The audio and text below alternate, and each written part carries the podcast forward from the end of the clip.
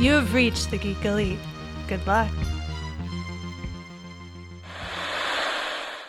Man, that movie was excellent.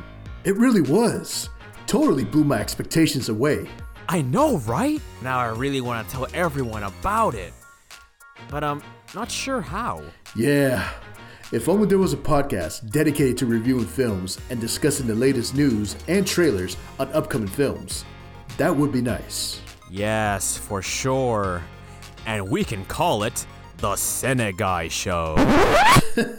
What? No. It will be called Real Movie Critic Unleashed. Uh, no. How about Cineguy featuring Real Movie Critic? Uh, how about the Real Movie Critic and his sidekick, the Guy? CG and RMC. RMC and CG! The Real Movie Critic versus the Cine Guy. Only at CertainPOV.com or wherever you get your podcasts. You're going down, critic. Bring it on, guy. So, like, I feel like I should watch it because I liked the episodes I saw, but I never knew what was going on. I fucking love Shaman King.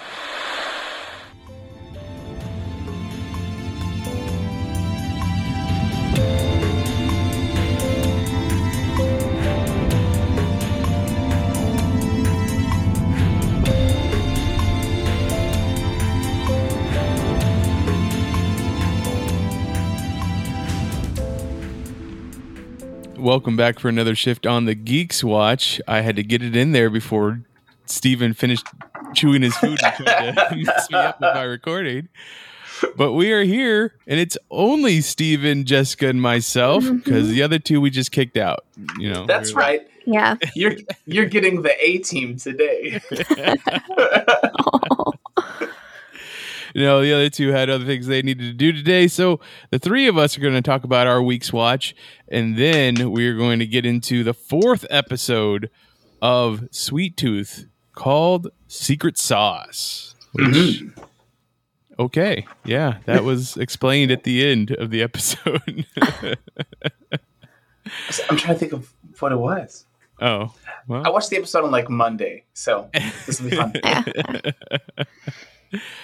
uh, but I'll let Steven get to our introductions. Oh, that, I always forget. I never pre-plan these. They're always going to be off the cuff. This is good. All right. So I am Steven, the most peppermint gentleman. Uh, and then alongside me today, I have Jess, who loves books so much that she does a podcast about them. Yes, you're on it too. uh, and then uh, the, the man himself. I think that's the one I'm going to stick with for you all the time. Even The though man I like him himself? very much. the, the the CEO, the CFO, uh, all, all of all of the, the letter abbreviations. Mitch. Uh, I'm going to be talking about two movies in my week's watch that are completely different from each other. So Ooh. that's going to be interesting. Okay, okay. I'm curious about this. But first, Jessica, what did you watch this week? Oh, I gotta be first now. Yeah. So I watched. I was in an anime mood, and it's actually technically not an anime because it's in Mandarin. Um, And I- it's an anime. no, they call it something different, and I can't remember what they call it. But anyway, um, it's uh, the daily life of the immortal king on Netflix, Mhm. and it's like a comedy magic. I don't even know what it is honestly. It's just it's it's a comedy magic anime that takes place in a school about this kid. Like people are born with spiritual powers so i assume it's following buddhism.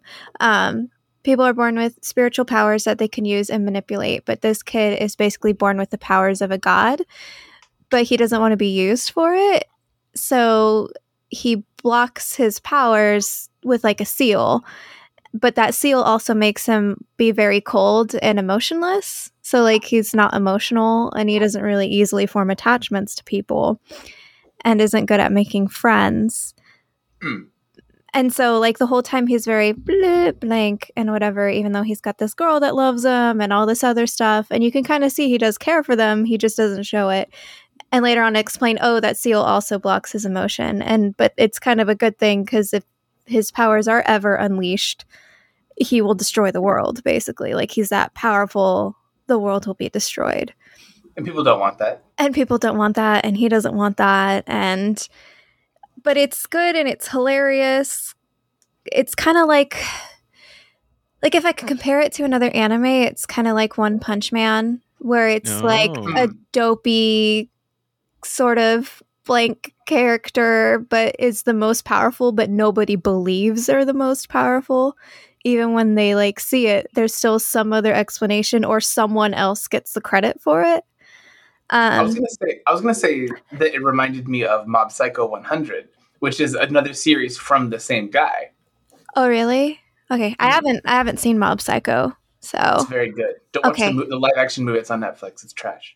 Well, I don't watch any live actions. I think the only live action I'll end up really watching is probably the Cowboy Bebop one, just because I feel like that one would be the one that's easier to adapt live action than That's other fair. ones that they chose. I mean, they've done it a few times, right? Yeah, Full Metal Alchemist, which was good visually in some ways, uh, and some other ones. No, I meant like Cowboy Bebop. Isn't that like? Isn't there other things that are eventually like kind of similar to Cowboy Firefly. Oh. that are that are like live action? Yeah, all it's sci-fi. Firefly. Like all Oh, space sci-fi is a lot like Cowboy Bebop. That's why it's like, yes, Cowboy Bebop could easily be made live action. It's not super. I mean, it's CGI based, but it's not. I don't know. It's not like it's an anime, but it's not like an anime. Like it's Yeah. it's very like if you want to introduce somebody who thinks they don't like anime, have them watch Cowboy Bebop and give it a sh- shot. Story wise, It- it's very, I, I- guess, Americanized is almost a way. I don't know. I like that we literally have like we're, we're that's the thing that you should do. Cowboy Bebop is a pretty solid option for a person who, who doesn't want to watch anime because it's not One Piece, it's not Naruto or anything. yeah, Um, but then Mitch is right here who did And- exactly this and then came out the other end like but like Eh, Mitch, for. Mitch, you also don't just like cartoons in general, though. I mean, I don't have a problem with cartoons, but I also don't seek them out. I don't. I don't go and watch them. Like, like Yeah. it's got to be something very gripping about it for me to watch it, or not gripping, Mm. but like grabs my attention. Basically, like I like Archer, but I stopped watching that. I like Venture Yeah. Brothers, but I stopped watching that. Venture Brothers is good. I kind of. I mean, I, I I like Rick and Morty, but like I'm kind of done with that now. Like Yeah. this this newest season is not not really doing much for me. Is season Yeah, four it- out now? Yeah. Yeah, Okay. it feels like a parody of itself in a lot of ways. And I think that's what Dan Harmon's wanting to do. Like he's just like I've already went through all my meta jokes for the other seasons. Now I'm just gonna make fun of myself in this show and make fun of the people that really still enjoy it. Yeah. That's like I, I guess that is what happened. He like probably never thought it would have more than two seasons. I feel like that's I mean, Where the Rick and Morty season is, like, yeah. you guys still want this like horribly just, I can't even describe the type of humor. It's just dark humor. Nobody's a good character. Like you still want this stuff in your life? Okay. which is funny because I don't know if you all saw it in the the episode of uh, Sweet Tooth that we're talking about. R- Rick showed up there. Did he? Like Justin Roiland? Or do you mean No, like uh in so when you walk when they walk into the um the place that the the animal army exists Uh-huh. or hang out, like on the wall is a drawing in oh, neon marker and it's it's I mean it's it's it's a crude depiction of Rick, but it's definitely Rick. oh, I like the okay. idea. I like it And- being like That makes like sense. he's like he uh appeared and it's like a cave drawing Yeah, exactly he's been in this. and I mean before. it's it's it's Warner Brothers and they seem to be putting mentions of Rick and Morty into everything now, so yeah. money. I guess, Yeah. yeah. money. Um, But yeah, and I think it also didn't help with Mitch that we were like, it's like Firefly, you'll like it. And then he would just point out all the things that are just not like Firefly. Yeah. oh no, I realize it. it it's it's a lot like Firefly. Firefly is a lot like it. yeah. Um, And then that theme that theme song at the beginning is Archer. So like it al- that always got me too. Mm, yeah. I'm excited for the live action show, guys. So Seatbelts scared is great. though. Are you so scared? Yeah, Mhm. it's going to be, it'll be a thing. I'll end up watching it, but Well, I'm gonna we'll watch see how it, it. goes. All right. Um. So yeah, the daily life of the immortal king. I recommend it. It was actually a lot of fun. It was an adjustment, an adjustment because it's only subbed because it's Mandarin. So, um, it was an adjustment reading subtitles to a language I'm not used to because I'm Mm. so used to animes being in Japanese that I like not that I would say I know Japanese, but there's words that you're like, yes, I know what is said as I read it, kind of thing. And Mandarin is so different from Japanese that I was like, wait, what was that? Like, I had to really pay attention to the subtitles, whereas before I'm usually really quick at reading it. Um, but yeah, it, it was good. It was fun. Um, it was based off of a light novel. Um, and I think that light novel is finished, and they basically did it in the season but it has a second season coming up, which I actually am excited for. Although I will say, like, it definitely has a good ending.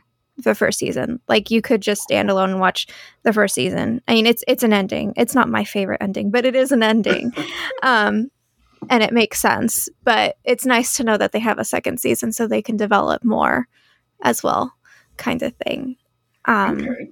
so that's on Netflix. And I also started watching on, well, I continued watching finally She-Ra, Princess of Power. And I think I am four or five episodes away from the end.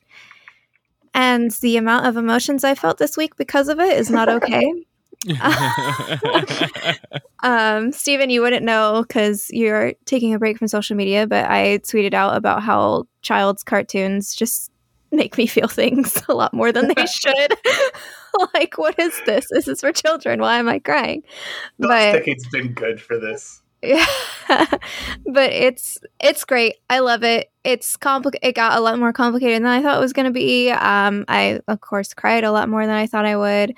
All self sacrifice. I have a lot of ships that I hope don't get sunk, but which I don't think they do, from what I'm understanding. Um, have you watched all of it, Stephen? No, I, never finished it. I always intended to, but I think I have to start over to really feel it all. Okay, where were you though? Did you do you know? They did so many seasons. It's so Well, there's five. Yeah. Yeah, it does like go through really fast. I think I genuinely only got to like the end of season two. Okay, all right. So then you don't know, but I'm still going to slightly kind of spoil. But there is literally a time where I'm like, am I supposed to ship these two together?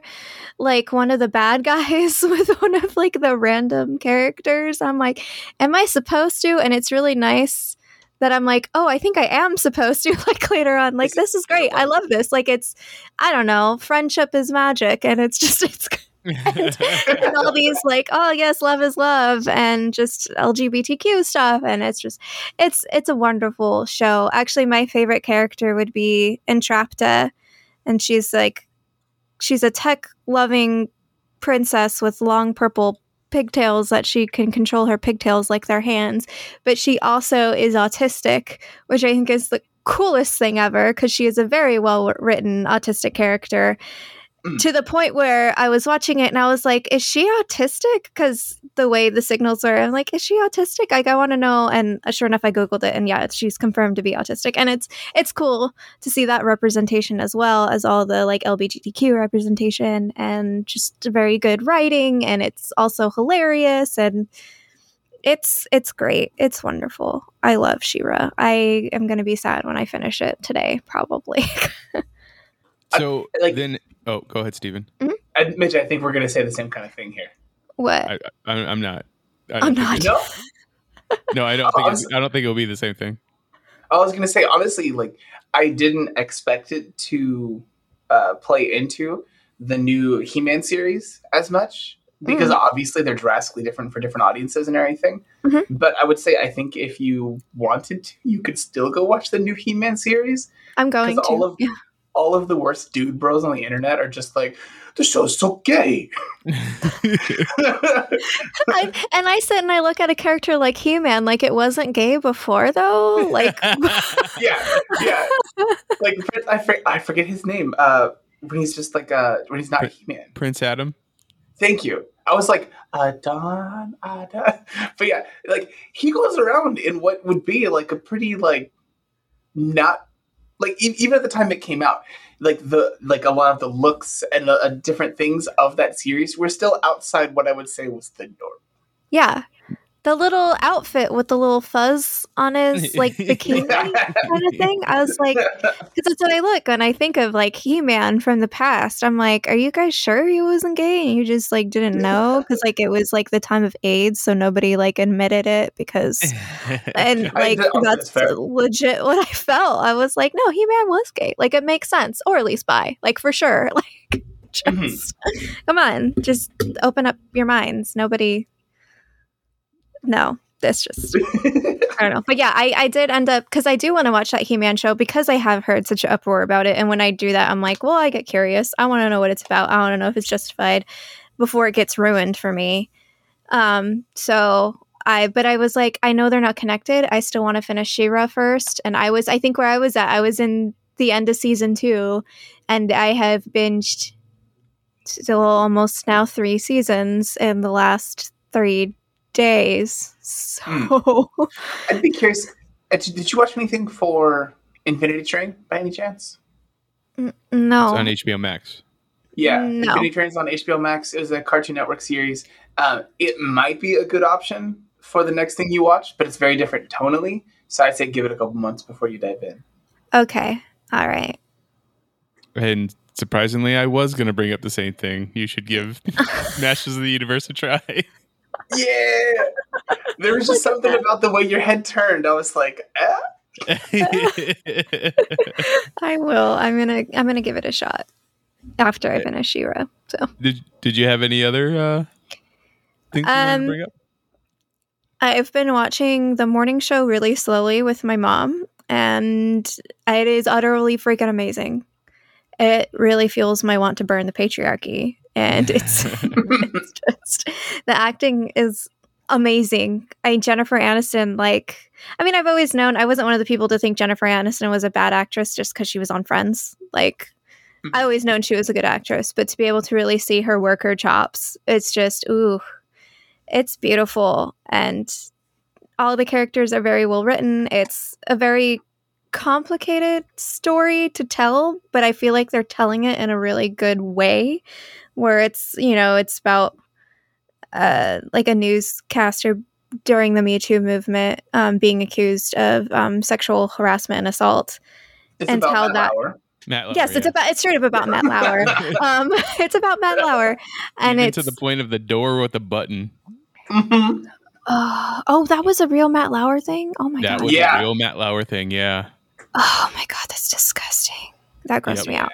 Okay, and but I do like how they're handling the conversation. Like I, I like it. I like. I even like. Uh, what's his name? Steven. Steve, Steve Carell? Steve, yeah, Steve Steve Carell, yeah. Carell is doing a wonderful job of just being that man that legit doesn't understand what consent actually is because Mhm. Liz it because it really is like well they did give consent and these girls did give a version of consent where they didn't just straight say no but it was because of a power dynamic and he doesn't recognize that they didn't really have a choice to say no that's the- power dynamic. It's Right. very much a male not realizing what power dynamic is and how to Mhm. read basic signals of this is not okay.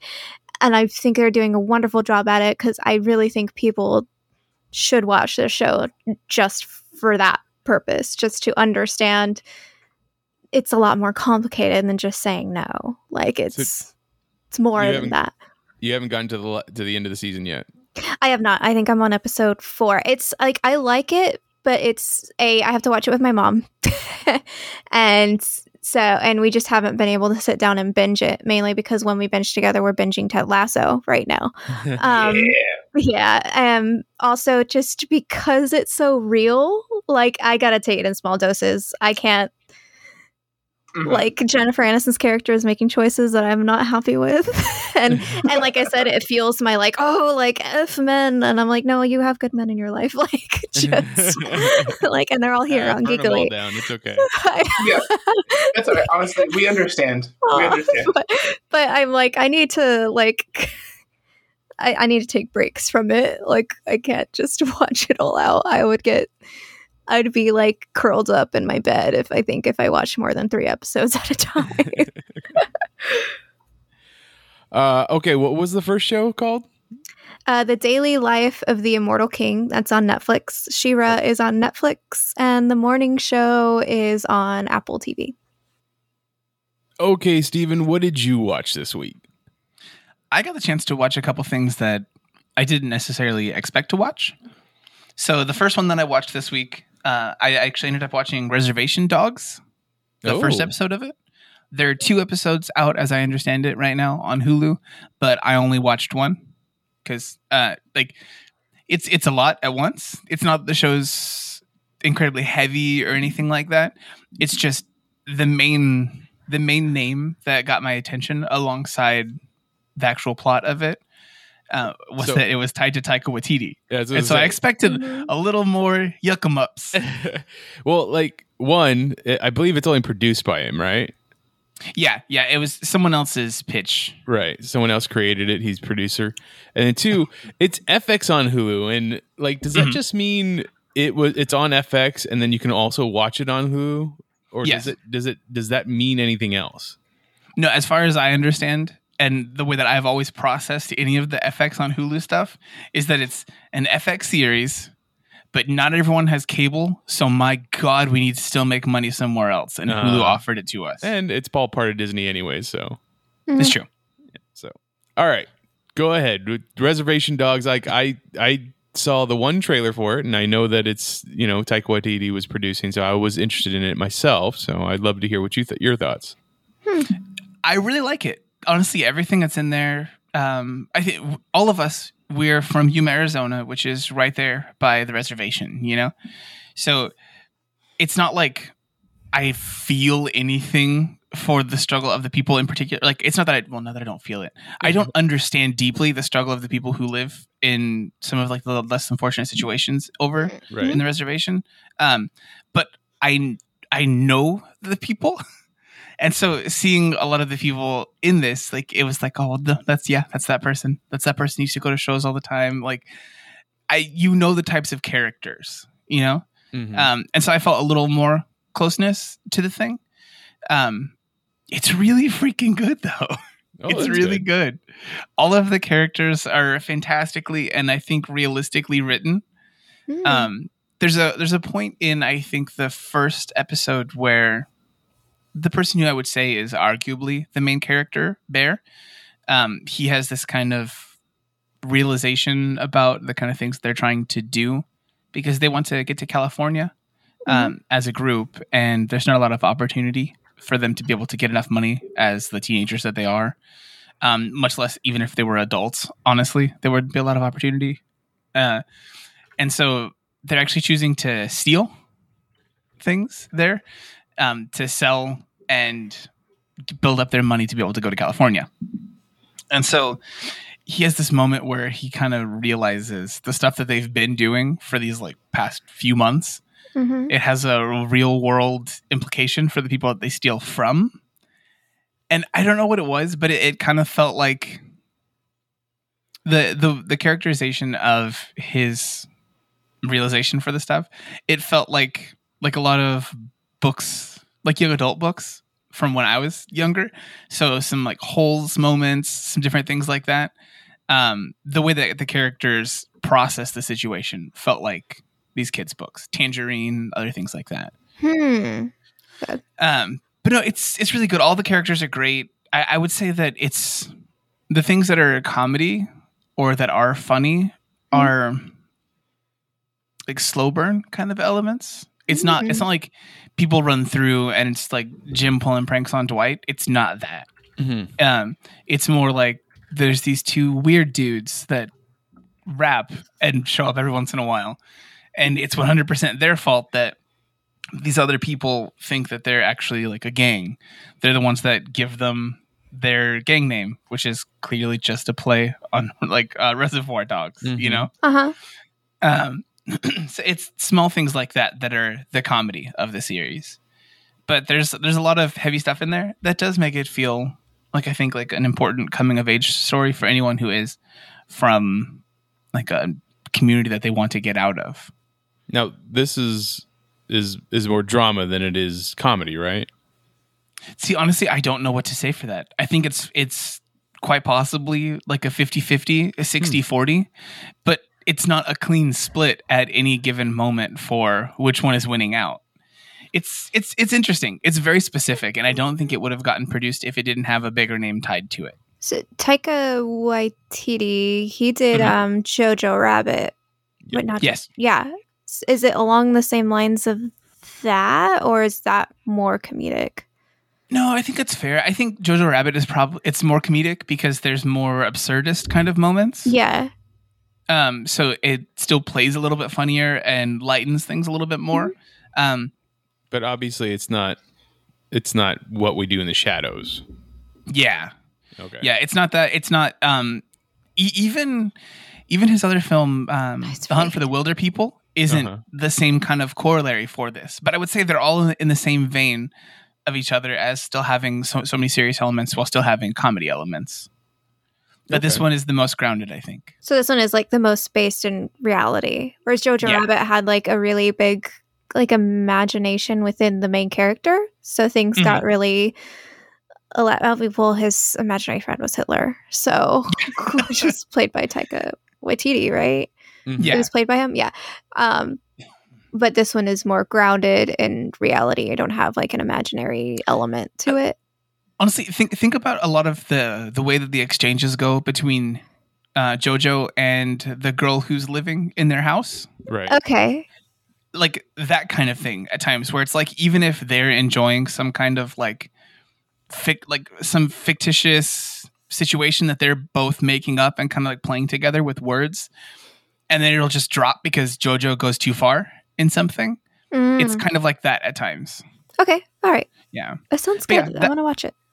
It was really good. I recommend it so far. Um, I, I don't think I'd recommend it for everybody, but if I'm just saying if it's good or not, it's good. Okay. Cool. Uh, and then the other one that I watched this week was actually David Diggs' series, um, Mm. Blind Spotting.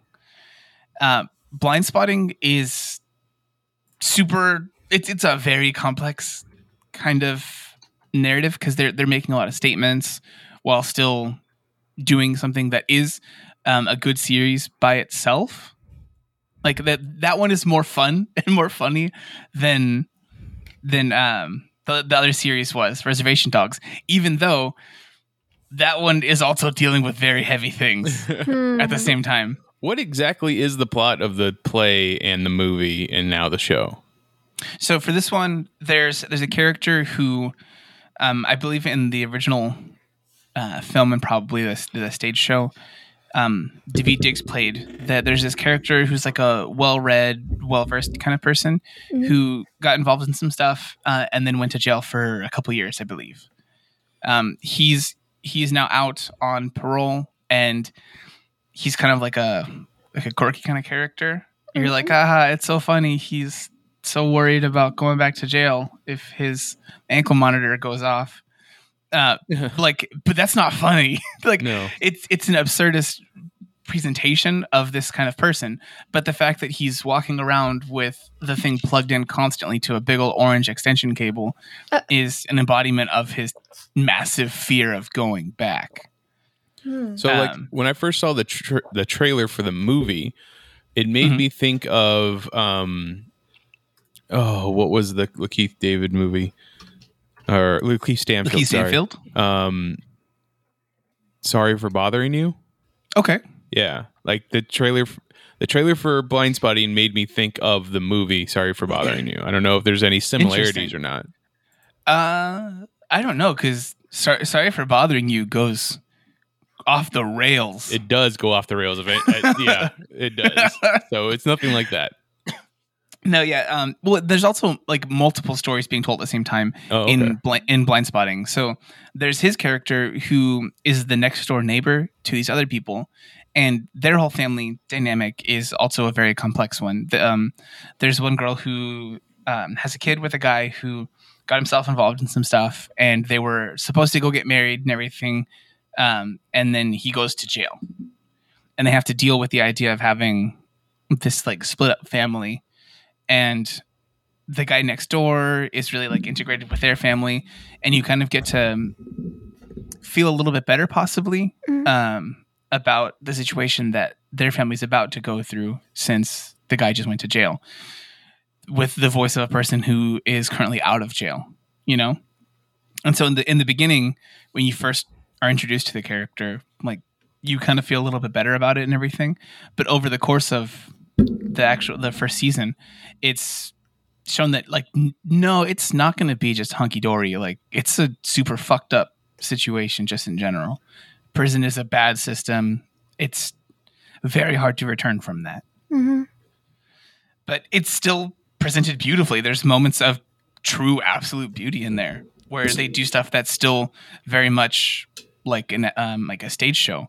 The lights will change um, you'll see people who are all in like prison jumpsuits doing some kind of like slow interpretive dance scenes during some intense moments the lights will drop everything's purple everything's red or something like that That's cool. it's very oh also heavy music involvement that was very good Divi, Divi Diggs is in it. Yeah, so- Divi- Yeah, yeah. Diggs. Yeah. No, he was Thomas Jefferson on Hamilton, right?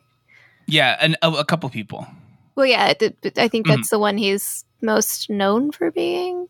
Yeah. Yeah.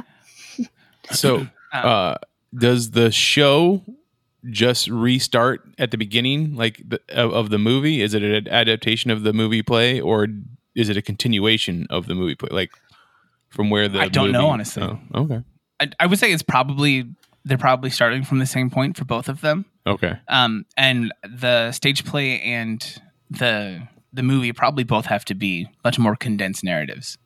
Okay. Hmm. Because this even this going into a season two, it that already seems like it's much longer. Hmm. So yeah, So is They- that also on Netflix, on on Hulu? uh, this one's a little harder. It's a Starz series. Oh Ah. no. Okay. Yeah, yeah. so if you ha- if you have Amazon Prime, you can do I think like a week long trial for, Starz. Yeah. Yeah. as an attached thing. Um, that's probably your best bet. But remember to turn it off. Well, I turned mine on. I, I'm going to be watching Heels this weekend. I, I want to see that first episode. I think it looks good. Heels. yeah, it's a Stephen Amell show about professional wrestling family that does professional wrestling together. Oh, fun. You just mi- you just miss Stephen Amell. It's okay. I do miss Stephen Amell. It's true. Someone I, I saw someone talk about it saying that it's kind of like uh, Friday Night Lights, but with wrestling instead of football. So it's like the the game, the sport itself isn't as big as the dra- family drama is. Mm. Hmm. Uh, is it is it all supposed to be about like the Rhodeses? I don't think it's supposed to be like like co- they come right out and say that, but it's definitely. I mean, he Stephen Amell has that that relationship with Cody Rhodes, so I can't imagine it not being a, about that family Hmm. Okay. in some way. And uh, honestly, all of professional wrestling is pretty incestuous in the fact that it's all different families come together and fighting over the same stuff over all over and over again. It's true. If you want more of that, you can go watch Ultimate Muscle, the anime series from the '90s that continues the Kinnikuman legacy. Oh. Cool. I love that show. All right. So FX for uh, Reservation Dogs and Mhm. Starz for Blindspotting. hmm Uh, I have three things that I'm going to talk about, but I think one of them I'm not going to talk too much about. The first one I'm going to talk about is something I saw Jessica also tweeted about uh, Fantastic Island or Fantasy Island, sorry. oh, yes. Fantasy Island. The first episode of Fantasy Island, I believe, is on Fox now. I watched it on Hulu. Uh, it's starring Yeah. Roselyn Sanchez as the new Roarke of the island. She is the Mhm. niece, I believe, of the original Roarke, Mr. Roarke. Yes. I could not remember what Fantasy Island was. The plane, and, the then, and then you said plane, you said Roarke, yeah. oh goodness. the plane. Now, I don't think I ever watched any of the original Fantasy Island uh, episodes. um, I remember the Daffy Duck Fantasy Island cartoon for the for the most part. Mhm. Um, and then recently, I believe last year, they put out a horror movie that's based off of it with um, Michael Pena as Mr. Roarke. And you know, sense. yeah, everybody's fantasy kind of Nightmare Island. Please Is- tell me it's yeah. actually Nightmare Island. it's it's everybody's fantasy is kind of like get your revenge on the people that that did you wrong kind of thing um Mm. and then which kind of ties in for this like it's if, as i understand it you know they they have two stories in the in the first episode Mhm. one is the the older couple that kind of just want to feel young again uh and it's it's the the light happy story whereas the other story is the person who thinks what their fantasy is is not really what their fantasy is they need something else to get past something in their life and that's what the Hmm. island is going to give them and I, i'm pretty sure that's how the old series kind of worked too right jessica yeah, it was like you would come to do your simple fantasy, and but the island's like, this is the reason why this is your fantasy. Like it got down to the root of the cause of why you have that fantasy, and it, basically the root and the cause was basically a psychological issue that you needed to directly confront. some As- trauma that you needed to work through. Yeah as the main character of well not the main character as the guest on this one where she's like a newscaster and she just wants to eat and not have to worry about gaining weight. Like that's her fantasy is i want to do nothing but eat this weekend. And the island is like "Uh, yeah no we need to we need to reflect on why you have this relationship with food that you have because it's a bad relationship. And it gets down to like she was raised in an abusive household in which she was critiqued for weight and gaining weight so she has a bad relationship with food So, yeah. I'm going to go ahead and say that no one ever said that this was what Fantasy Island was about ever in my life.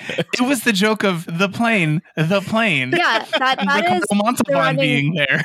joke and i've only seen like a few episodes here and there when it was, i don't think it was even tv tv land that would show it but there was a time where some channel was showing fantasy island followed by my other favorite that i want them to redo the love boat but, but um but my mom watched it when she was younger and she liked it and she was the one who told me yeah no it's really about yeah you think you come in as this fantasy but really it's to help you realize your issues and get over them kind of thing Interesting. face them so it's So really then actually John- a nice show yeah and, And then and- John Locke is able to walk again. Oh, different Yes. type of island altogether. uh, so I, I would say that I enjoyed the first episode, and I, I thought it was interesting the way that they got uh, Mrs. Roarke or Miss Roarke's uh, new assistant for the island uh, this time around. I don't know That if I cool. necessarily agree with their decision, but sure. Um, it's definitely going to be a procedural because, like, I don't see how. I mean, I guess you could follow around Roarke's story as a through line, but it's definitely going to be the new whoever the new person is that week or per, sets of people to come to the fantasy island. So it's it's more procedural, and I don't know if I will stay up with this. It's definitely a show that I could just put on while I'm working on something else. It's not going to be too heavy, but I I don't know if I'll stay up on it just because there's so Hmm. many other good things to watch. But it was good. I did enjoy it. How, how did you feel about it, Jessica? i liked it i enjoyed it If- I, it reminded me of watching the old ones with my mom and her being excited and she also really liked it but we did also because we're watching more serious shows now we did also make fun of it like the filming of it and, just, and the editing of it. We were like, ooh, like, like I haven't watched like a normal sitcom right. in a while. Yeah. So, and if my mom watches normal sitcoms, it's like the Chicago series, which is a Yep. bit more serious. Whereas this one, it's like, wait, what? Is this is this the like Chicago Fire, Chicago PD? Yeah. yeah. The only one talking she about. doesn't watch is the Chicago PD because she doesn't like PD, but she likes Med and Fire. I did not know that that was a whole shared universe thing. Oh Oh yeah. yeah. Oh they yeah. share it with the Law and yeah, Order they, universe. they have little like tie-ins where it will start with the incident happening in fire and then the results of the incident in the med and then the solving what caused the incident in PD. Yep. Like they'll have those. They call it one Chicago night. Yeah, Wow. that's great. okay. I, I see. I I watched Stargate for this back in the day. Oh, Stargate and Stargate Atlantis. Yeah, Infinity. Oh man, all of them. Universe. Uh, well, that Dick Wolf, he's got it under control. He knows. He knows what to do. Get all the shows tied together. Uh, the next thing that I watched was, or that I want to talk about, and you can find out more about my thoughts on this movie on the, the latest Mitch and Rich show, The Green Knight. so, I'm curious. The Green Knight. Uh, one, I had no idea that there was a Arthurian poem called Sir Gawain and the Green Knight that this Yep. is uh, based off of, or loosely based off of, or twisted based on. Yeah. Um, but th- as Elizabeth has pointed out, that it is very much the Odyssey, but Mhm, with Arthurian, and I was like, oh yeah, that like that makes a lot of sense. Yeah. Um, yeah, this movie is a trip. It really is. Like, I think everybody's pointing out the fact that it is very slow paced is is valid, but I honestly did not it was the Odyssey. yeah. Fair. yeah. I honestly did not feel like like I was feeling the slowness of it. If that makes any sense. Like most of the time if a movie's slow paced, I'm like, oh, okay, we need to get on to the next thing. But like this, maybe it was because I was in a theater and like I really can't, you can't go somewhere else. You can't do something else. Mm. Well, So- in that situation, you're saying like it's a positive. I could, I could easily see someone saying like it was a negative, like they were imprisoned. I think it depends. Like, do you normally True. like like slow builds? I do not. Like, not okay, usually. Interesting. because I- I and you were don't. okay I can one. like a good, well written slow build and like tension rising. So I feel And- like I might like this from what I've heard. But see, I, I really feel like they miss on the tension rising part. Yeah. and I think that's because of the way that Dev Patel plays his character. That he so, he plays it too cocky or too nonchalant, which makes sense He's for not the character. Is he Mhm. supposed to be that? I'm trying to remember the original tale. No, I no, read it. no. He's, he's, he's, he's playing he's playing Gawain. Oh, no, okay. but yeah, he is playing Gawain. But like as I understand it in the poem, Gawain is is more pure and like the, he's the the good knight, the knight that is the most I- chivalrous and stuff like that. The whole Mhm. point is he became that way because of his trial with the Green Knight, though, is what I thought was the whole point of it. Because Well, from what as- from what I remember of the original tale is Sir Gawain the, the Green Knight comes and basically challenges Sir Gawain to a duel, and he's like, "Whatever you do to me, I'll do to you a year later." Mhm. Like on on the dot, and Sir Gawain's like, "Okay, I got this. I'm just gonna kill you." and he Mhm. beheads him and the green knight picks I, don't, I hope this doesn't happen in the movie but like the green knight picks It up his head walks off and is like i'll see you in a year like Yeah. and sir gawain's like i'm gonna die in a year like this is and but he like tries to be like like it's like that choice like you could either be the crappiest person for a year and deny that you're going to die or whatever or you could try to be as good as possible for that year and leave your mark. I, I think it, it's I been a think- while since i read it but i thought that was like the whole point of it is choosing to be chivalrous even though there's no reason to i suppose Uh, maybe it's more So, complicated I mean, that. uh, no. From everything I've heard from other people talking about this this movie and the poem, you're right. Uh, Okay. in, in the poem, he is already a knight. In this, he is not a, not yet a knight when when he uh, Oh, okay when he goes up against the Green Knight. Um, and I don't know what he chooses in the poem, but in the movie for that year, he chooses to be shitty. like Yeah. continue well, but he was already shitty beforehand. Like literally he Oh. is he is the nephew and I'm not giving away anything that's not given to you in the first 10 minutes of the movie. Mhm. He is Okay. the nephew of King Arthur. He is Mor- Oh. Morgan Le Fay's da- uh, son, and like he's literally just living off of the name. That- That's not how it is in the poem, or that's i know i was like wait what morgan They Le made these changes Like, for the movie, and like in, in this, like he he's not like actively doing like terrible, terrible things. He's just like the benign shitty. yes, Mm. exactly. And he's living off of his name. He's living off of the fact that he, you know, he gets to go and be with all the knights and be in King Arthur's court, but he does. He's never done anything to to deserve to be there. And and because that's he's kind like the nephew so he's Yeah. there by status alone I got exactly. Okay. and, and and yeah so i mean the the, the changes that they make for the movie, I think are, are most of them are good, uh, especially for the reason of the Green Knight showing up, uh, as I, as I've heard compared to the poem. But like the movie itself is just so. I mean, I know there are more. There are other movies out there that are just further out, like just out. Uh, but this to me, it was it was very strange. Not not vivarium strange, but like close.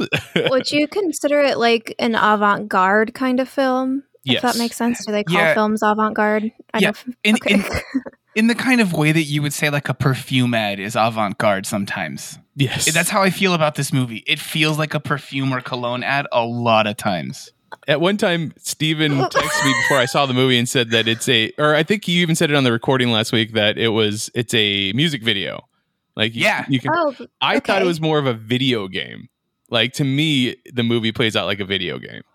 Like a Hideo Kojima game, maybe. sure, that's fair. That's I'm fair. curious. Okay. So yeah, the, It's a lot. you can hear Richard and my's uh, more discussion on the movie on the Mitch and Rich show uh, if you want to give that a try. Um, Wait, Mitch, I, I haven't gotten to listen to this yet. This episode of that, if that's out already. It Um, well, as of recording, it's not out, but as of the posting of this recording, it is out. Can I ask one question? Yes. And you tell me if it's if it's too much of a spoiler for everything else. Did you and he come down on very different sides? Uh, no, I wouldn't. I don't think we did. I don't think we did, and I thought we would, but we didn't. Okay. So there you go. That the Green Knight is in theaters right now. And one night of like this month or whatever, you're going to be able to watch it at home digitally. That's right. That's Yeah. right. That August uh, August 18th, twenty was that? first. Oh, 21st. Okay. I think it's twenty first. I, I we posted about it this week on on our social media, so you can find that there. Uh, the other movie I watched is definitely the one, and like this is the thing that was completely different from the Green Knight, uh, and it's something I wanted to watch when it came out, but I never got around to it because Mhm. we weren't going to the theaters. It's uh, Nobody, starring Bob Odenkirk, uh, Oh. which I thought was- did what did they think? Uh,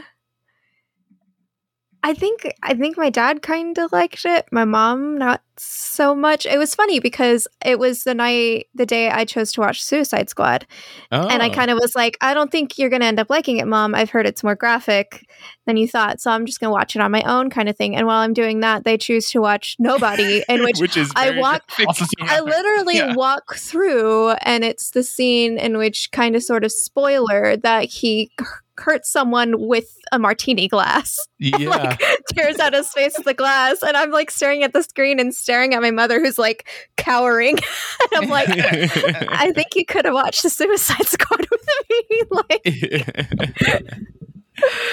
uh, but yeah, yeah, Bob Odenkirk in his John Wick role, so to speak, because it is written by the same person that wrote John Wick. Um, it's, it's Sa- Saul Wick. that's right. Better call Saul Wick. Uh, but it and he talked and I guess uh, Odenkirk has talked in interviews and uh, commentary for this that he trained for two years to make this movie, and it's based off of an idea that uh, that he had because his house was broken into twice. Mm. Uh, the whole Wow. movie starts off with uh, intruders, you know, coming into the house to steal stuff, and he, you know, he sees them and he's like, you know, just get out. But then his son comes running from the other room and tackles one of the the robbers, Mhm. and and at that moment he's like, he's like, he's like, ah, all right. So he has a golf club in his hand and he can take out one of the other ones because he's it, you know the, the person's right there and but he decides not to and he tells his son to just let the other guy go and let the two robbers leave kind of thing and like the son kind of like loses respect for him and all this stuff but then you you come to find out that there's reasons why Bob Odenkirk's character of Hutch does not want to resort to violence because he was an accountant. well he's not an accountant like he He- No, it's okay. So Oh, I had the this conversation accountant. with my mother. Yes, I was like, I was like, so you went and like I watched this, and then you go and watch a show about a hitman, and she's like, he wasn't a hitman, he was a accountant. And I was like, mom, that's code for hitman. Like, like, come on, come on. she's like, how do you know that? I was like, I'm a writer. Like I just I know things I should know. Yeah, like it's like think about just the bare minimum idea of like trying to balance the books. Yeah. There's red in your ledger, so to speak. Yeah. Uh, but yes, yes, there is a whole history of which I honestly thought was interesting that they did not get into, like his history of what what it was that he used to do in the military, what it is that That's cool. you know. uh, So it, it leaves it open for future movies, which they've already talked about. They're going to do a part two. Uh, unfortunately, Bob Odenkirk was in the hospital like a couple weeks earlier. He just kind of out of the blue fell down or Mhm. got real sick or something set. on set. Yeah, so Oh, so, but he's Okay. now. All of his social media and his son have gotten on social media and said that he's he's fine, like returning to work. So no one really. I don't. Yeah. I don't think they ever came out and just said what it was. But Yeah, it was weird. We basically only had what's his name's uh, tweets at first. Yes. um, the guy from freaking I, I, I forget the name. Uh, Arrested Development. which one? Jason Bateman? No, no, no. I thought it was uh, one of the guys from Arrested Development. I, I don't remember. So like, that- d- d- let, us move on. I'll do internet research. real All fast. right. It's also directed by, and I can't say his name. Uh, Russian name did Hardcore Henry, Ilya Naishuller. Yeah, Naishuller. Uh, which I enjoyed Hardcore Henry a lot. Uh, it that is an antithetical like video game movie that's not a video game because it's all first person and even though i got i didn't get violently like motion sick from watch from watching the movie i did get very woozy but i still enjoyed the movie a lot uh and i, I thought that was a good thing so i uh David Cross. David Cross. That would make sense because they did they did uh, Bob and and David or the Mr. Show with Bob and Dave like a long time Ah. long time before that. Like they're they're good friends. Um. So yeah, there you go. N- nobody is available on VOD uh, wherever you'd like to rent it, but I I would recommend it. It is. It's not as fast as like you would think, like like a John Wick movie, but it's still good. Okay. Would would you put Bob Odenkirk currently because of this movie in the new pantheon of action stars that we're getting, where we have people in like um uh Atomic Blonde, Right. The Mhm. what's the mil- the recent milkshake one, Yes. Uh, Gun, gun we're getting shake- or milkshake. Gun, no, gunpowder milkshake. Gunpowder Milkshake. Yeah, we're getting so many people where it's like I think this is the new class of action stars. Well, I don't. I wouldn't say that he's going to be classified as an action star. Yes, he's going to do more Mister no, or do more nobody movies, but like, I think his his bread and butter is still going to be comedy. Like, it's still Mm. going to be the best place for him to do. Like, maybe even drama. Like, because Mr. or Better Call Saul is dramatic, but he he brings in his his comedic timing and stuff like that, which comedy actors usually make some of their best dramatic actors just because they can get you to feel. Um, Mhm. and I, I don't know if anybody watched him in the post, but he was great in that. So I would I would say that action's not going to be where he's going to be more of. I wouldn't think, but like this was good for him. Um, Okay. yeah, I don't see him joining Charlize Theron, Keanu Reeves, Liam Neeson in like this weird class of action movie star, but I get what you're saying. Uh, all right, so let's talk about Sweet Tooth Secret Sauce. So, Secret Sauce is the the the name uh or the the name that the former doctor in that community that um was it Ronnie? No, not Ronnie. What's uh a, a Dr. Singh is now Yeah, in a- charge a- of yeah. Aditya, yeah.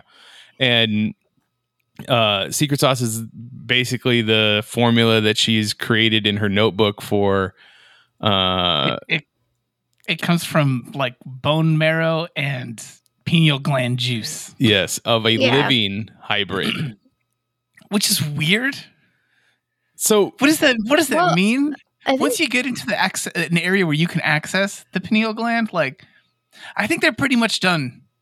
I guess I don't know where the pineal gland is. Where where is that at? it's Ba- in- base of the brain. yeah. Oh, like okay. it's like right there, like uh, like the the meat of the brain meets the stem. yeah.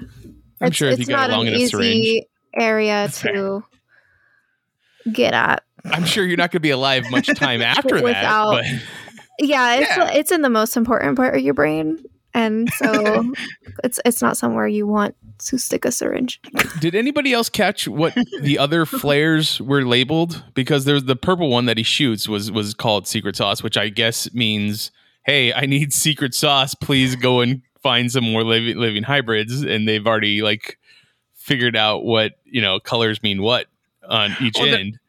There was the other one in there that uh, I think it said S- Szechuan. Shut up. You say Mulan. McDonald's. More Rick and Morty. Um, but I mean, it is inside of a fast food restaurant, so there's that. It's it's a McDonald's. Yeah. Yeah. So, Um, yeah. So he is taking it because of what is going on with his wife, and the serum is no longer working, being effective on her. Um, he's willing to take that extra step, and mhm. or at least she is, and she's saying, "Hey, it's what we need." In in this episode, we got to deal with that the neighborhood Karen more. Right. And I she- the horse solved a problem. The Yeah. horse. Why would It you was take the body wonderful. away though? Like, just be like, Yeah. the horse kicked her. She nothing we could do about horse it. kicked her. exactly literally like literally like the excuse for everything is right there she was worried about uh the possibility of there being some more people after what happened with that other guy so she came by she went outside and while she was distracted saying thank you for having this conversation and settling my nerves patted the horse on the butt and horses did what they did Yeah, a horse did what it's supposed to do, or you know, tends to do. Like that. I just, I was like, why are they taking the body away? Just call the cops. Just call the cops and be like, "Hey, my horse killed somebody," and you'd be like, "Yeah, that happens now because we're dealing with horses a lot more, and horses easily kill people with just one swift click." I don't know. I feel like that horse. I feel like. Like how I want it to be is like very much Mother Nature taking back her crap, and that horse was just like, "Oh, we got a problem here." just you got I a gotcha. problem, I'll solve you it. got a problem. I got it. Like there's an awareness now in animals to, yeah, I don't like this Karen either. Just I'll take care of it for y'all.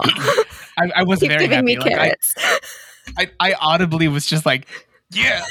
And when it happened, I did feel like, and I don't know if I missed it, but there was a there was a missing scene there because last we saw Nancy was leaving the house to go tell to go like put a vote towards the community about you know uh, Well- doing emergency testing or whatever or random testing, and then Mhm. all of a sudden she's walking out of the house and she's like, Well, "I knew you were sick." I think it was dialogue. just too long of a cut. I think. I think before she ran out of the house, I think she recognized you're sick. Mhm. and then once they chased after her because that was the scene end was they're starting to chase after her and then it cuts to the long kid scene like i Mhm. think it was just too long of a time between scene to scene like i don't Mm. the time jumps like i don't know if all these things are happening at the same time or if they're happening I really don't like you're jumping are. around between character I story to character story well, they, and it's they like could have done it the, in that scene because I agree with you 100%, Jess. Like, and and for Mitch, like, I understand why you feel this. I think they could have done it where they could have gone back and forth between the stuff that was happening with the kids because that's the whole big clash mm-hmm. where they're everything's boiling over. If they had made both of those things shorter together and then had the music build up behind all of them, yeah. at the same time and you see you show like exchange here exchange there exchange here exchange there and then you give it more of a of, of a focus on the animal kids and everything the lost boys over there Mhm. then like at at a certain point then it just like bam goes over to when she's like running outside after everything and then horse you know like they could have timed it and had it gone back and forth rather than have it be so much of this and Like- then this very small sliver of back there with them Yeah, it's like here's this climax, here's this climax, here's this climax. Or if they jumped a bit more between them, it would have been more smoother. I think. Mhm, mhm. Yeah, but i mean we also don't know we don't know what what scenes they had it could have been a much more difficult thing and this was the best way for this to go this Yeah. true. that is fair. Uh, I don't know. Had had the series brought up the purple flowers before this episode? Okay. They they mentioned it before that the flowers bloom after somebody gets sick or something. After somebody gets sick, A- and someone After dies, or just okay. So, I, I mean, I guess if yeah, they already mentioned it, but I, to me, I guess I it, it had just escaped my mind that they had mentioned before. Is there going to be a, a chance that the flowers are going to be the cure? It would be weird for it not to Right for it not to like that. yeah. because there's there's no other correlation between flowers and people. It we don't we don't pollinate. like Yeah. that's not how that goes. I, I mean, just the fact that it, yeah, I don't know if it's just to to to build tension for us, for like especially for like the doctor and his wife. That like obviously someone's sick, sick here, so whenever we see it, like that means someone's gonna get killed or hurt. But It could also just be like stupid human nonsense where we're like, yeah, those pop up every time. No, they're all over the countryside all the fucking time, Dan. The correlation is not causation. you're connecting two things that don't need to connect. yeah. Um, so yeah, uh, that's all going on with that. Like, let's talk about the doctor that's living in a zoo with hi her adopted daughter, Pigtail. Oh, Pinky. Pigtail. Uh, uh, Yeah, pigtail. Yeah. the I mean, obviously years have passed with her since she Uh-huh. got that baby in the bassinet. Mhm. And she listens to the radio, and she's also the person that's talking about the preservation on the radio. Mhm. As we find out towards the end of their story, so Yeah. there's your there's a little bit of a time jump there already. Mhm. Um, we're getting having a lot of refer- rem- reminiscence of uh, Witcher over here. yeah. What year is it? What do you mean it's a hundred years ago? It, like, what? Wait, so do, do you think uh, when all of this stuff comes to a head, does does Gus get to meet the grown up gopher boy? And he's just like an adult, and he's like, "Hi, how's it going?" Well, that- I so- came here as a baby. well, that yeah. So Pigtail is she? She also can speak. Like as Jessica brought up in the first episode. Yes, you let them live long enough, and they will be able to speak. If you talk to children, they will be able to speak. yeah. The Uh, same thing goes for dogs. Stop baby talking to your dogs, and you can have a speaking dog like I do. Never. I will always baby talk to my dog. Uh, and so then, yes, we get to meet Bobby. Now, Bobby is a hybrid, but it's a. I mean, it's more hybrid than any other hybrid that we've seen so far. I I feel. he, he straight up looks like a walking prairie dog. Like, Yeah. or gopher, or I don't know what he's supposed to be. So, So- Naima put forward a thing I did not think of Okay. for this. Um, Mitch, I don't know if you were going to say something like this. You can feel free to say what you were going to say here. No, go ahead. ask your question. She she asked if there's a possibility that this stuff starts happening to humans, where humans come out as hybrids. You know, is there a chance that it worked the other way also? Yep, that's exactly what I was going to bring up. that's what I'm thinking. okay. Yeah, is this a is this a animal that ended up becoming out coming out a little bit more human? Poor gopher mom, just like What the ah! heck? Well, I mean, don't gophers eat their babies? Like, or is that just gerbils and hamsters? Uh, I mean, gerbils 100% eat each other. Uh, that is true. like or hamsters. actually Hamsters rodents too. in general. I think they do just eat each other. They're very Yeah. mean and aggressive. Yeah. so yeah, it, I, interesting that Pigtail found Bobby before her mother was, who's obviously very vigilant. Mhm. Uh, and and they have a, a it seems like a good system, like living in this zoo. So Yeah, I don't know.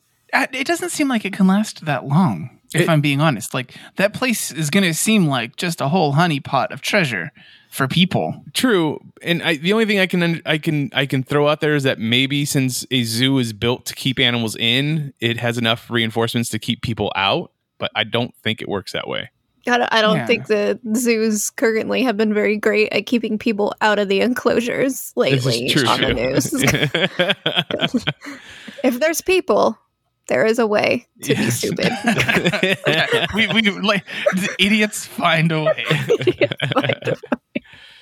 Uh, I I mean I did like the the scenes of the like the major skyscrapers and stuff like that that are covered in ivy and s- and Mhm. overgrown grass and stuff like that. So I thought I always I always enjoy that in these dystopian movies and shows and stuff. But, Mhm. uh, yeah, I mean things are developing with that part subplot of the story, and I I really do wonder when the the two or three stories are going to meet up with each other. So, Mhm. uh, we'll see. Main story: the Animal Army. Uh, I did not expect it to be that many people in the army, or I've- kids, Agreed. or young adults, or however Oh, you I want to call them. No, it was about how much I thought it would be. Like, yep, this seems like teenager anarchy right here in a dystopian world. I just don't know how how did they like is the power grid is still active? I so th- there there's a bunch of kids using VR headsets, Yeah. doing a whole bunch of stuff and everything. People have a hard enough time making their VR stuff work now. now, yeah, on our 1950s electric grid system that can't support it. Well, like, also, what is that place? I mean, obviously, it was a place that was already It's- set up. look like an It's a laser amusement tag park. place. The laser Yeah. tag. Okay. So it's just Well, like I, I don't know if it's a laser tag place, but it seems like when they go around, there's black lights, there's golf Yeah. carts, there's arcade cabinets. yeah, but there's also like outside of the the main building they live. There's like these zip lines and you know tree like almost tree stands and stuff like that. So like I almost think it might have been also a paintball course. that, like, that makes sense. Feels like it's Honestly, just basically a big amusement place for kids that, that would have went before the pandemic or the dystopia or whatever you want to call it and then they took it over and now it's so maybe the place has its own power its own generators I suppose there could be water right by there, and they have like a hydro know, some pump sort. Yeah, or I- they, they're they're living at Wild River. That's a Yuma joke. all those Yuma fans. Uh, but yes, uh, th- that was an interesting thing. And then we meet Bear, or at least we get to know Bear more. She says that she is the one who started the Animal Army, got all these kids together. But now we see that there's also a power struggle struggle between her and Tiger, which As would happen. yeah, just hon- if we're honestly, I did not realize that she was supposed to be a tiger. I thought she was a snake, like the whole time. Like that that wrap that she wears, I thought it was just like supposed to represent the tail and stuff. But uh, okay, Yeah, no. I I like my favorite part of this whole army thing is like yes, we love and respect nature and you later on find out they keep a freaking tiger in chains in like a like a metal, what do you call it? Little crate thing. yeah, I'm like, uh, excuse me, excuse me, you hypocritical little shits. Like, Well, just- they're also talking humans. about yeah, they're also talking about you know the Earth and nature being great and taking everything back, and they're using all this power, which obviously I know, is- like yeah. to play VR games in which they pretend that they're hybrids, and I'm like, oh my god, yes, you are teenage anarchy people. Like, ugh. You know what this there was a lot in there. this uh reminded me of and and I don't know where else this um correlates other than the animated Pinocchio movie, but the the island where the kids turn into donkeys because the it's Donkey Island. well, that's yeah. Odyssey, Fantasy right? Island. Yeah, Odyssey Two is it's the island where because it's uh, Percy Circe's Jackson. Island, yeah, Yeah, where the Ah, okay, yeah, or yeah. Calypso's Island, Calypso's but Island. Yeah. probably Circe's more because Cersei turned the men into pigs because Ah. they Yeah. deserved it. Um, So, but I mean, is that what this is supposed to be in, in our Gus's hero's journey? This is the temptation to to stay and and forget Yep. about his journey. yes, I, I do believe it's that. Gus doesn't fall for it, thankfully, but it definitely is the Temptation Island in a hero's journey space. There, there was also like there's elements in there. I think of like Lord of the Flies. Oh, definitely many Lord of the Flies. things. Yeah. Yeah, the Lost um, Boys in general. yeah. But yeah. yeah, one hundred percent. Oh, yeah. And um, I did. I was, I liked the turn that we had for that leader character there, because I do think at the end she was leaving not out of self preservation, but because if she removes herself from there, um, that eliminates one of the like quote unquote sides of the conflict. People aren't wouldn't be fighting for her side of things if she's not there yeah. because the direct the direct quote we have right before that is if you're not with me you're with her Right. you know Right. Yeah. Yeah, that makes sense. But like mm-hmm. watching something that you believe in get changed and and maybe in your eyes perverted, like sh- I, I, I honestly maybe she didn't know. She would have probably been on the same side, just like uh big guy big man was always about you know i i hunt hybrids take them out whatever and then a this Gus changed his mind. Now, Mhm. this one particular hunter or uh, poacher changed Bear's mind, right? Yeah. So I don't know. I think it's more that I think it was the last episode that actually started with her with the narrator saying like some people are born to be good leaders and she actually does represent what a good leader is and she recognizes she can no longer be a good leader with this troop. Ah, So and another aspect of being a good leader is being open-minded and Yeah. that's what she is where her other people are not. So she recognizes this is useless. Like I'm going to go figure out what my next mission is basically. From what I took it as. Like I do really like her character. I do think, oh, okay, she's open-minded. She's not she actually is, but she is the way she is clearly because I think she says her family was, killed. but we don't know how. Yeah, but I assume by poachers or something. Maybe her family had protected a hybrid and they died that way. I don't know, but I am more interested in her character. I'm sure we're not done with her character. Yeah. I kind of hope she does join up with Gus, but I don't think immediately it's going to happen. I don't know. I'm curious to how to see how many people will be like on Team Gus later. So many people. He's going to be the king of the forest. We saw it. I just He's we the crown. it. I just yeah. I just don't know like if if it will be like a gaggle of people who are all together or if they'll essentially be like the stones in the beginning that he hopped across Ah. that helped him get across the water. You know? Okay. Mm, Okay. Okay. I, I like that. um we see him have like animal empathy or whatever you like with with the tiger he, he gets the tiger to calm down and and not attack big man you know is equivalent to maybe the stag showing up in the previous episode King of the Uh, forest, yes. King- that's right uh so is this going to be a thing that all hybrids can do do you think or is it just gus I don't know. I think all hybrids can gain access to it. I think Gus naturally knows how to do it better because I think he is. Like, they keep on mentioning how rare it is to have a stag. And Mm. mythology wise, like white stags, like although they're considered like prey type animals that you hunt, they're still considered very powerful. I mean, we kind of learned it in Shadow and Bone mm-hmm like uh, there is deep symbolism to the white stag being all powerful like even more powerful than predator type spiritual animals because it is more of a prey animal and it protects in a different way as opposed to attacking. So i don't know. I don't know where i was going with that mythological term but i just i think gus is definitely the bridge or the the he's the king of the forest i just i can't, I can't get around it Like- like Yeah, I, I'm trying to. Th- I'm trying to figure if there's as clean of a like a one-liner for like a white stag, which is a repeated theme, as there is for like death comes on a white horse. uh I can't think of a one-line thing that's used for white stags as much. Yeah, because they're kind of just all over the place within different myths, but they're always held to a very high standard. right Like, Uh, but we we see that Gus is able to get Jepperds out of uh, the situation that he's in. The two of them run off. Uh, Bear takes off her. I'm guessing bear skull. I'm, I I don't know what kind of animal that is that she wears on top on top of her head.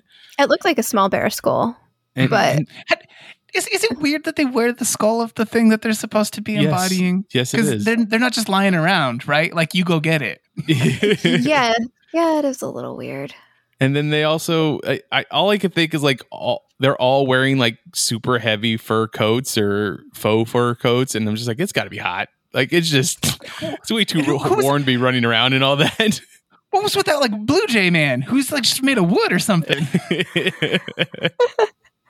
and then the rhino kid, like he, you know, that's all looked very like n- nylon and uh, just seemed like it, it'd be suffocating. The makeup, though, man, these girls' eyeliner. I was just like, I need to learn how to do that tiger eye because that was gorgeous. It's it's just and TikTok. it did not man. melt at all.